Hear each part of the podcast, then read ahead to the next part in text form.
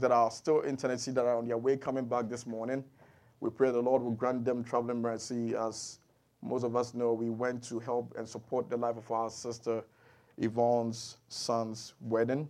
And we thank the Lord. It was a glorious wedding. And we thank the Lord for his faithfulness. Amen. Amen. We stand together as a church. We stand together in all things. Amen. Because we are one body. I always say that if we see the fullness of this body, the scripture is always so true. And the beauty of it. Don't you just love the word? Yeah. He says that, you know, we are all of different parts. But when these parts come together, all these parts come together, you know, it is something different. You know, and but sometimes we forget that, you know, I am the right hand. And sometimes we may know that we are the right hand, but we want to keep in our own lane. But it's not about being in your own lane. Hallelujah. It's about understanding what God has called us to be. Amen. So today I want to speak on a very interesting message because as I kept studying this word, I realized that I'm not going to rush. Tell your neighbor, I'm not rushing. Oh, tell your neighbor. If your neighbor is not saying something to you, please pinch your neighbor and say, please wake up. The presence of God is here. Hallelujah. Amen. As, as the Lord has been teaching me, and, I, and, and as the Lord is giving me the privilege to teach the church, it is important that we don't rush this word that we are speaking of. For the past four weeks now, if I'm not mistaken, we have been dealing with this series on the word, the belt of truth. And as we said, we are going to actually go through all those, you know, armor of God that is being mentioned in Ephesians 6, verses 10 going. But it is very important that this very part of the belt of truth, we really take our time to understand it and, and, and, and, and grow in it. You get me? Yeah, for those who miss Bible studies, just put your hands on your chest and say, God, have mercy. If you miss Bible study, just put your hand on your chest and say, God, have mercy. Amen. Yeah, because it is really, it ties into everything that the Lord has really made provision for us.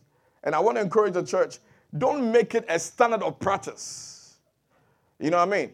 Don't make it a standard of practice whereby, you know, you are accustomed to going to church only when it's time for worship. Yeah. There is time and season made for a reason. And you cannot miss the time. You get my point? Yeah, if you, if you don't understand it, go and check the 10 virgins. You realize the importance of time. So it is important that you make it a, a conscious effort to be part of Bible studies. Because it is actually a place of training ground for all of us. I learn from every one of you. Likewise, we all learn together. Amen? So today, the message that I am going to deal with is standing in the truth in affliction. Yeah, yeah. Because this is a, a, a place that sometimes we we don't really, you know, as children of God or as believers, we, we, we find it difficult to embrace. How can I be a child of God and still be afflicted?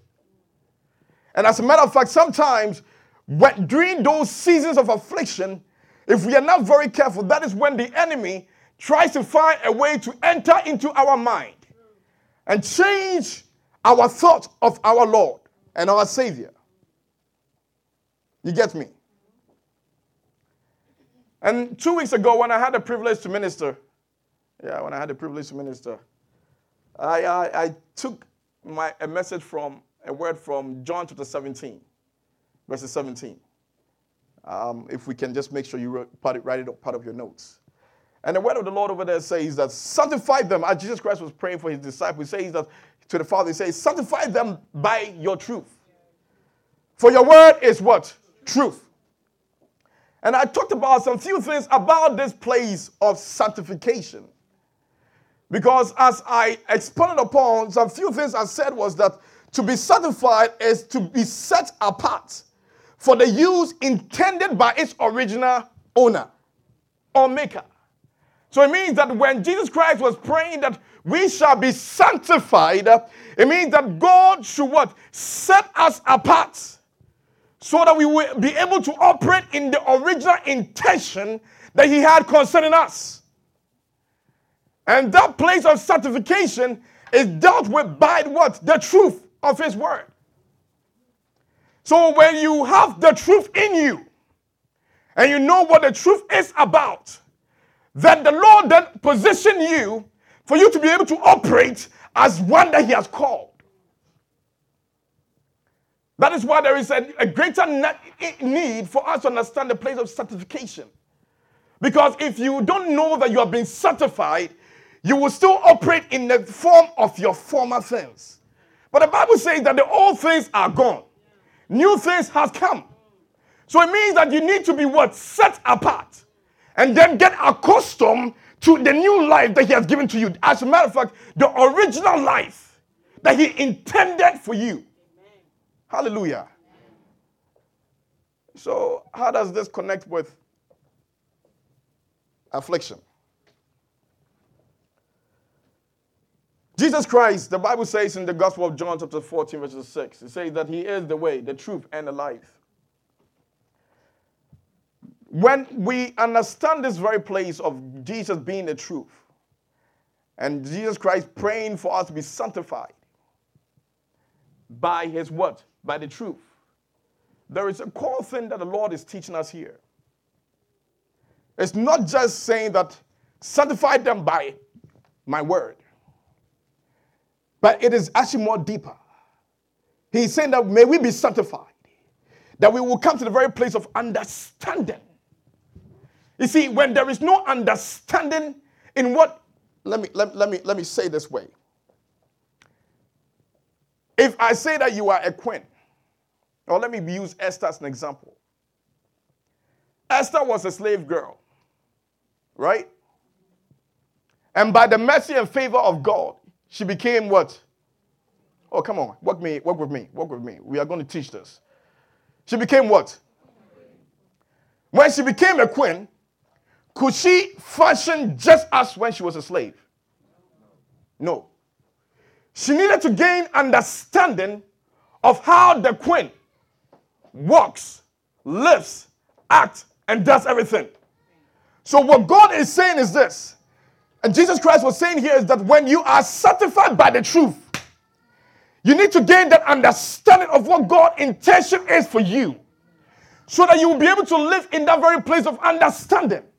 Because if you don't have understanding in what He has called you to be, you will still think that you are still a slave. But He has taken you out of slavery to be called son and daughters of the Most High. Amen. Hallelujah. So there is a place for us to understand the place of what? Understanding. Because when we fail to have understanding, then that is where the place of affliction we lose value of. And the enemy then enters into our lives and makes an affliction something that becomes more of a problem and burdensome and, and huge, like a mountain as if that you know affliction is, is, is meant for us. I want to take us through the scriptures. Amen. I want us to go to the gospel. Let's stay on the gospel of John. But I want us to look at a couple of few scriptures. Psalm 34, verses 18 and 19.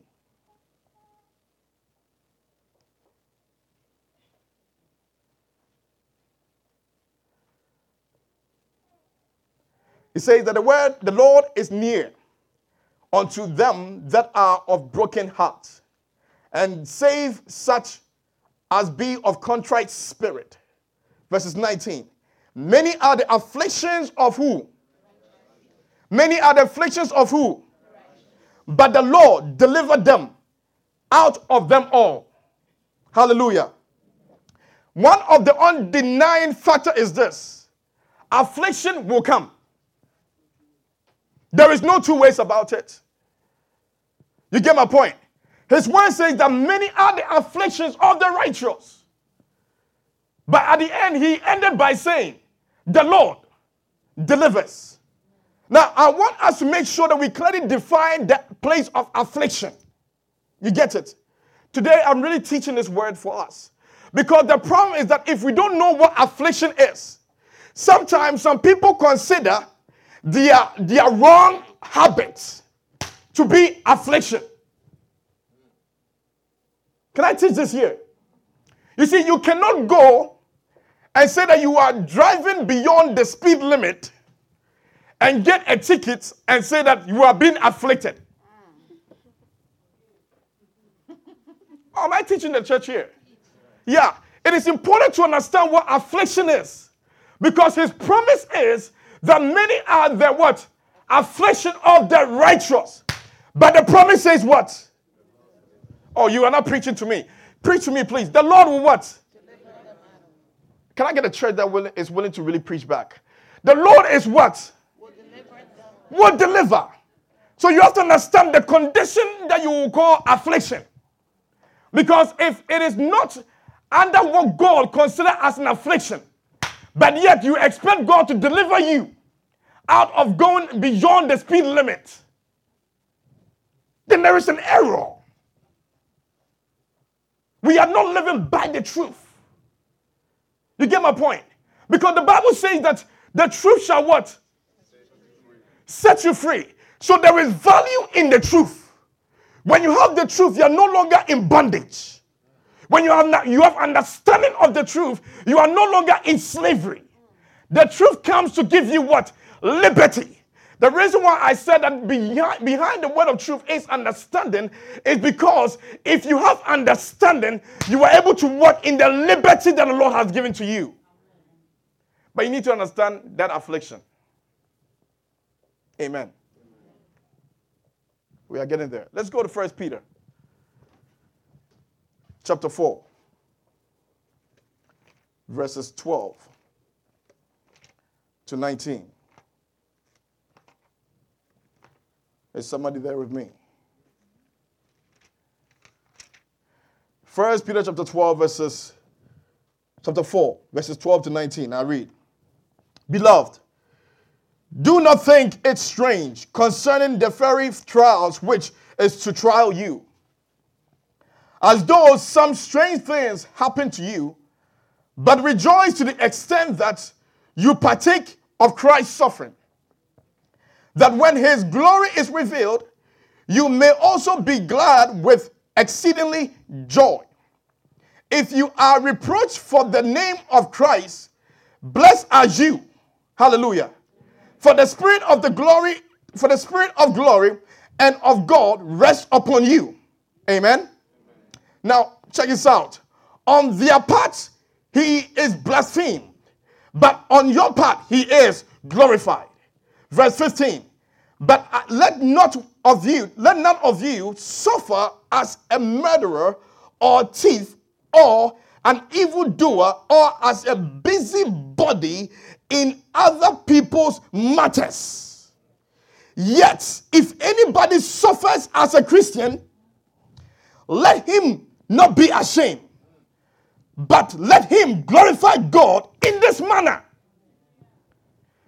So, what affliction is not, is not going to stab your brother or your sister's back. And then when trouble comes, you call it affliction. Can I get an amen here? Amen. What affliction is not, is not going to do the wrong things, stealing or doing evil things. He says, evil doers, sitting in sin, living in the ways of sin, and thinking that the outcome of that sin is what? An affliction. That is the word of truth. The truth here is this the affliction, the Bible says in verse 13, it says that rejoice to the extent that you partake of Christ's what? Suffering. So the affliction you may be going through has to identify you and Christ together. You get it here? It needs to identify you and Jesus Christ together. It has to be in the process of your place of salvation. It has to be in the process of your place of carrying the name of Jesus Christ on you.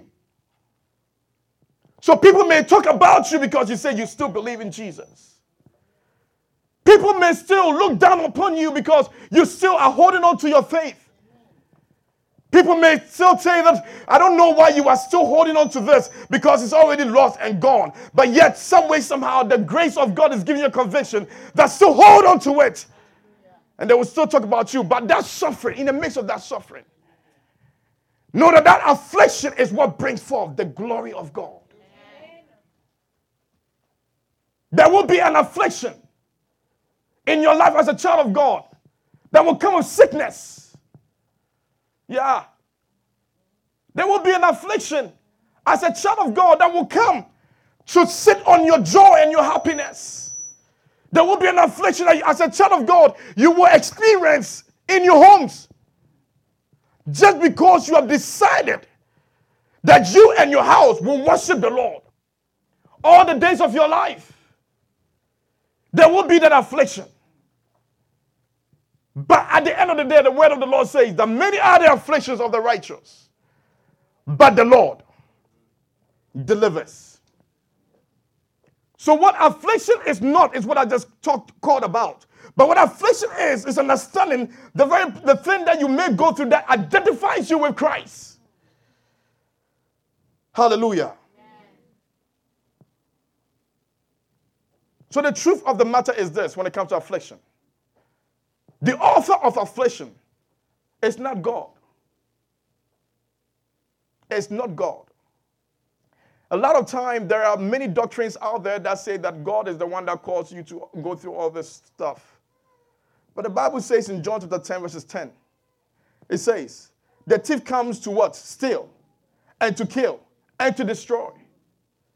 I have come so that they may have what? Life. And have it in what? Abundance. I am the what? The good shepherd. And the good shepherd lays down his life for the sheep. The agenda of the evil one is for him to what? Steal. Steal away happiness. Steal away your joy. But what we know is that we also have a helper. We also have a Lord. And he comes to give us life and life of abundance. Now, sometimes when we get lost here in the very place of life, is that we think that life is just being alive. But life is being able to walk in the very grace of Jesus Christ. Taking Jesus as your life. Hallelujah. The Bible says he came in the fullness of what? Grace and truth. Hallelujah. So being able to what? Be clothed with what? Jesus. He said that he came to give us this life of grace and also what in abundance. It did not say that the affliction, the enemy will still not come. The enemy will still come. Hallelujah. But when the enemy comes, he comes to encounter what? Grace. Because it is it is it is weaving into the body of Christ. Where people are walking around sometimes saying, looking down on God and saying, Why did you let this happen to me? the afflictions will come. But when it comes, know that God says, I am the good shepherd. This is a key thing for us to understand as Christians. Because if we don't understand that Jesus Christ is the author and the finisher of our faith, then we walk around not truly believing in his power and his might. We walk around as infants, tossed left and right. So whenever there is trouble, you easily go to somebody who says, pay a consultation fee for me to reveal something to you. But the truth is this when I'm going through my problems, I know that the affliction will come upon me. But in all, the Lord will deliver. My brothers will tell you two weeks ago, or three weeks ago, when I was ministering, prior to come to church, I even texted them and said, Today, I don't think I can make it to church, knowing that I was supposed to be preaching. In severe measure of pain, hurting, crying. And I remember I was sitting down crying. I'm saying, I, my mind is not. You see, you can go through pain to the point that your mind, you loses how your mind even works. But I had to speak to my life and say, God, one thing that you have called me to do is to speak your word. And at the last breath that I take on this earth, may that be what I will do. Amen. And I don't know, but what I know is that my God delivers. That I came to minister the word, and my brothers asked me, ah, Pastor, are you sure that you were not You said you were not well. I said, Yes, I wasn't, but I am well. I'm saying this for you to understand that our God, um, you see, let me teach you something here. Let's go to let's go to Corinthians, Second Corinthians, chapter 12, verses 10.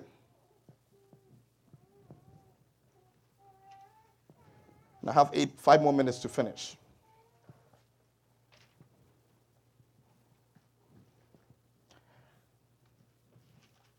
Second Corinthians chapter 12, verses 7 to 10. This is Apostle Peter speaking. I mean, Paul. He says, So, to keep me from becoming conceited, conceited, because of the surpassing greatness of the revelation, a thorn was given me in the flesh, a messenger of Satan to harass me, to keep me from becoming conceited. Three times I pleaded with the Lord about this, that it should leave me. But he said, My grace is sufficient for you, for my power is made perfect in weakness. Therefore, here, I boast, I will boast all the more gladly in my weakness. Hear this. So that the power of Christ may rest upon me. For the sake of Christ, then, I am content with weakness, insult, hardship, persecution calamities. For when I am weak, I am strong. Now you have to study this scripture very carefully. Because a lot of times Apostle Paul was telling us some few things here that he is experiencing weakness, insult, hardship. This is one of the greatest apostles. He experiences all these things. But yet he says that when I am weak, I am strong. You see, Apostle Paul was teaching us something valuable here. That his confidence remains in the Lord. His confidence is not changed because of the afflictions. His confidence does not despair because of the weakness. You get it here. Listen, it says, and I want you to look at it very carefully. It says, For the sake of Christ, then I, con- I am content with weakness. And sometimes we think that because we are going through weakness and affliction and calamities and stuff, based on this thing, we look at it and say that it's okay. It's meant to happen. I'm meant to go through all this pain, and you don't do nothing about it. Listen, what the Lord is teaching us here is that we don't get confined in our affliction. Can I teach this here? He says, I am not, I am content because he has his confidence in God being his savior. You get my point? But he's not going to make himself look sad because he's going through affliction. He's not going to sit down in pain and sit down and say that I can't do nothing for God anymore because I'm going through my weakness. You get my point? He's not going to let the, the, the you know, the afflictions confine who God is. And a lot of times we go through challenges, we go through issues, and we let that define who God is. But we cannot let the, the trials and the tribulations define God. Because he is still what? God. What Apostle Paul is saying, I am content because I know that I will go through this. But at the end of the day, I know my Redeemer lives. His confidence still is in the Lord. So when he says that my grace is made perfect, he says that no matter what I'm going through, I still know that the grace of God is still available. We need to rise from this very place whereby we let, when we are going through trials and tribulations, we let that define who God is. God is more than that. Don't let the evil one see the evil one will come into your life and, and you know, afflict. And you know what? When he comes, he's not going to tell you something old or something that you don't know. Look at the Bible. When he encountered Jesus Christ, he encountered Jesus Christ with the word. But not the truth of the word. That is why it is important that you, when you are the scripture, should not be just something that you read, but you seek of understanding. That even in the affliction, He is still God.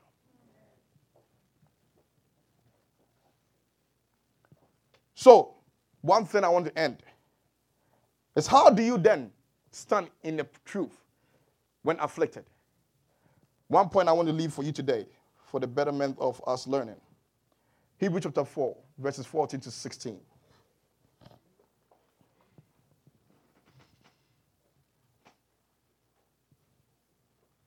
Affliction. Hallelujah. Are you there yet? Seeing then that we have a great high priest that is passed into the heavens, Jesus, the Son of God, let us hold fast unto our profession. For we have not a high priest which cannot touch with the filth. I don't like this. It's too soft for my liking. Can you give me, is this the King James? This is the King James. Okay, good. For we, we, we have not a high priest which cannot be touched with the feeling of our infirmities, but was in all point tempted like us we are. Yet without sin. Let us therefore come boldly unto the throne of grace, that we may obtain mercy and find grace to help in time of what? In time of what?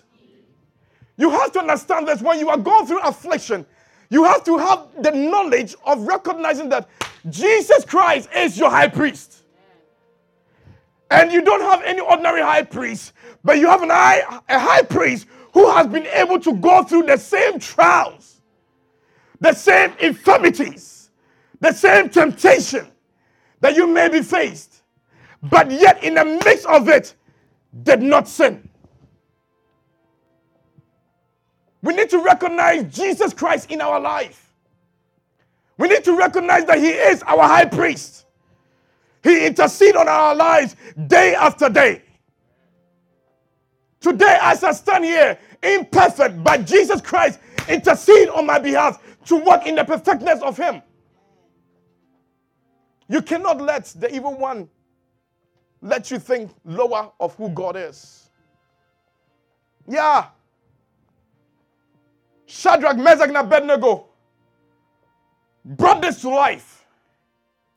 When the king said that bow to the God I've created. And they said they will not bow to your God. They said, King Nebuchadnezzar, we will not bow to your God. What did they say? They said that our God will come and what? Deliver us. But then they said that even if he does not deliver us, we are still now bound to your gods. It's about time that the church of the living God, the people of God, know their stand in God. That we are following the Lord, worshiping the Lord in spirit and in what? Truth. Not just when things are good, it's when we are on God's side.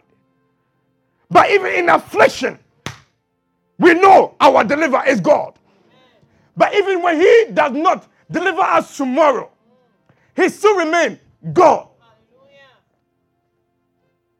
You get it? Yeah, yeah, yeah, yeah, yeah. He is not conditioned based on my infirmities. He is not handicapped based on not seeing the response. I may have my aff- afflictions, but even when I don't see my response that I want from the Lord, you see, when we read Second Corinthians, do you realize that there, after Apostle Paul talked about this thorn on his flesh, do you realize that nowhere else in the Bible does he even, the Lord says that he took that thorn away from his flesh?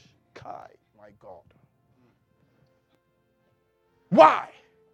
Because he was continuously walking in the grace. He woke up the next day and the afflictions are still there, but he continued to walk in the grace. He woke up five years from now, and the affliction are still there. But he continued to walk in the grace. Why his trust and his hope was in the Lord. You talked about how sometimes some people walk away from the gospel during Bible studies. Yet, because they have not understand the fullness of this grace. So when the response are not coming, they say, God, bye bye to you. I came to really evoke the truth of God into your life today. That we need to understand our position in the life of the high priest. The high priest's job is to intercede. Many are the weapons of the, of the righteous. The Bible says that we are struck down, but not what? Destroyed. Why are we not destroyed? Because there is an intercessor. There is an intercessor. You are struck down, but the intercessor comes to pick you back up. You are hard pressed with everything else in your family, but the intercessor keeps you strong. I'm not saying, and I'm not going to tell you that you will not face affliction. As a pastor, I face my own affliction. I pay, I face my own affliction in my place of work. But yet, one thing I, I know is that my God has not left me alone.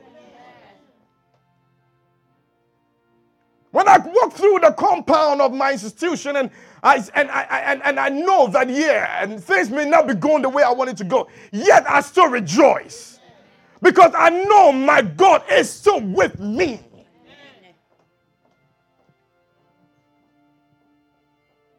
To the college students, when the classes and the instructors are not showing any grace or favor to you, don't confine them. But know that your God is interceding for you. To the marriage couples, when marriages get to the very places whereby it is filled with ch- challenges, where you don't even understand why did I marry this person. Don't just say, you, this person. Know that your God is the one that intercedes. Many are the afflictions of the righteous but in all, the Lord will deliver. Maybe rise on our feet.